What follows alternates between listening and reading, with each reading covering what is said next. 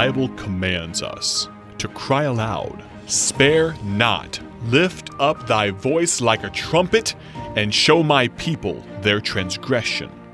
This is the Cry Aloud broadcast with evangelist Ted Houston. Today,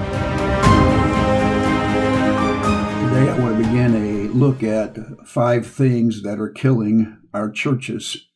In 1 Timothy 3, Paul writes to Timothy and uh, instructs him about some things that are involved in the church. And first, he address, addresses Timothy as the pastor of the church, the bishop of the church, and says, This is a true saying. If a man desire the office of a bishop, he desires a good thing. And in verse 2, he says, A bishop then must be blameless, the husband of one wife, vigilant, sober, of good behavior, given to hospitality, apt to teach. And he goes on down through uh, verse 9, giving Timothy instructions about the pastor. And then verse 10, he talks about the deacons, um, that the deacons, how they also, or verse 8, how the deacons likewise must the deacons be grave, not tumble, double tongued, not given to much wine, nor greedy of filthy lucre. And he finishes this section with these words in verse 14 and 15 These things write I unto you, hoping to come unto thee shortly. But if I tarry long, that thou mayest know how thou oughtest to behave thyself in the house of God, which is the church of the living God, the pillar and ground of the truth. Dear friends, we understand that the church is very important to our Savior Jesus Christ. The Bible tells us that Christ died for the church. Christ is the cornerstone of the church, and He is the one who instituted the church, the New Testament church that if you're saved, you're to belong to a New Testament church. And here Paul says, that thou knowest, that thou mayest know how thou oughtest to behave thyself in the house of God. The church is very important, and there are some things that are killing our churches today, and we want to look at these in these next few radio broadcasts. Number one, what is killing our churches today is doctrine. 2 Peter 2 1 through 3 the Bible says, But there were false prophets also among the people, even as there shall be false teachers among you, who privately shall bring in damnable heresies, even denying the Lord that bought them, and bring upon themselves swift destruction.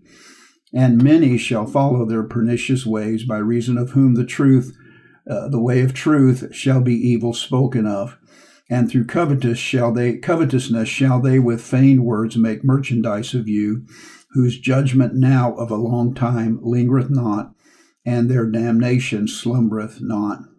And today we are experiencing false prophets among the people and false teachers who are privately bringing in damnable heresies, even denying the Lord that bought them. Dear friend, even in the independent Baptist church movement, there are people that are teaching false doctrines, people that are removing repentance from the gospel, people that are uh, removing salvation and, and, and uh, sanctification and these things that the Bible teaches. Uh, First John 4 1 says, Beloved, be not believe not every spirit, but try the spirits whether they are of God, because many false prophets are gone out into the world. Paul said to young Timothy, Preach the word, be instant in season, out of season, reprove, rebuke, exhort with all longsuffering and doctrine. For the time will come when they will not endure sound doctrine. And the truth of the matter is, dear friend, that we have a doctrinal issue today in many of our churches.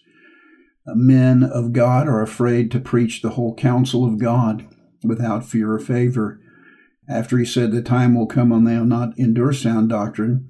He says, But after their own lust shall they heap to themselves teachers having itching ears, and they shall turn away their ears from the truth, and shall be turned unto fables. But watch thou in all things, endure afflictions, do the work of an evangelist, make full proof of thy ministry. It's sad today to see that independent Baptist churches are being destroyed by modernism, contemporary Christian music, lack of standards. If you're in such a church like that, I pray you'll get out. And I pray if you have a church that's standing true to the doctrines that you'll thank your preacher and you'll support him. God bless you. Thank you for listening to the Cry Aloud broadcast with evangelist Ted Houston, produced by Bible Tracts Incorporated of Bloomington, Illinois. Visit BibleTractsInc.org for more information.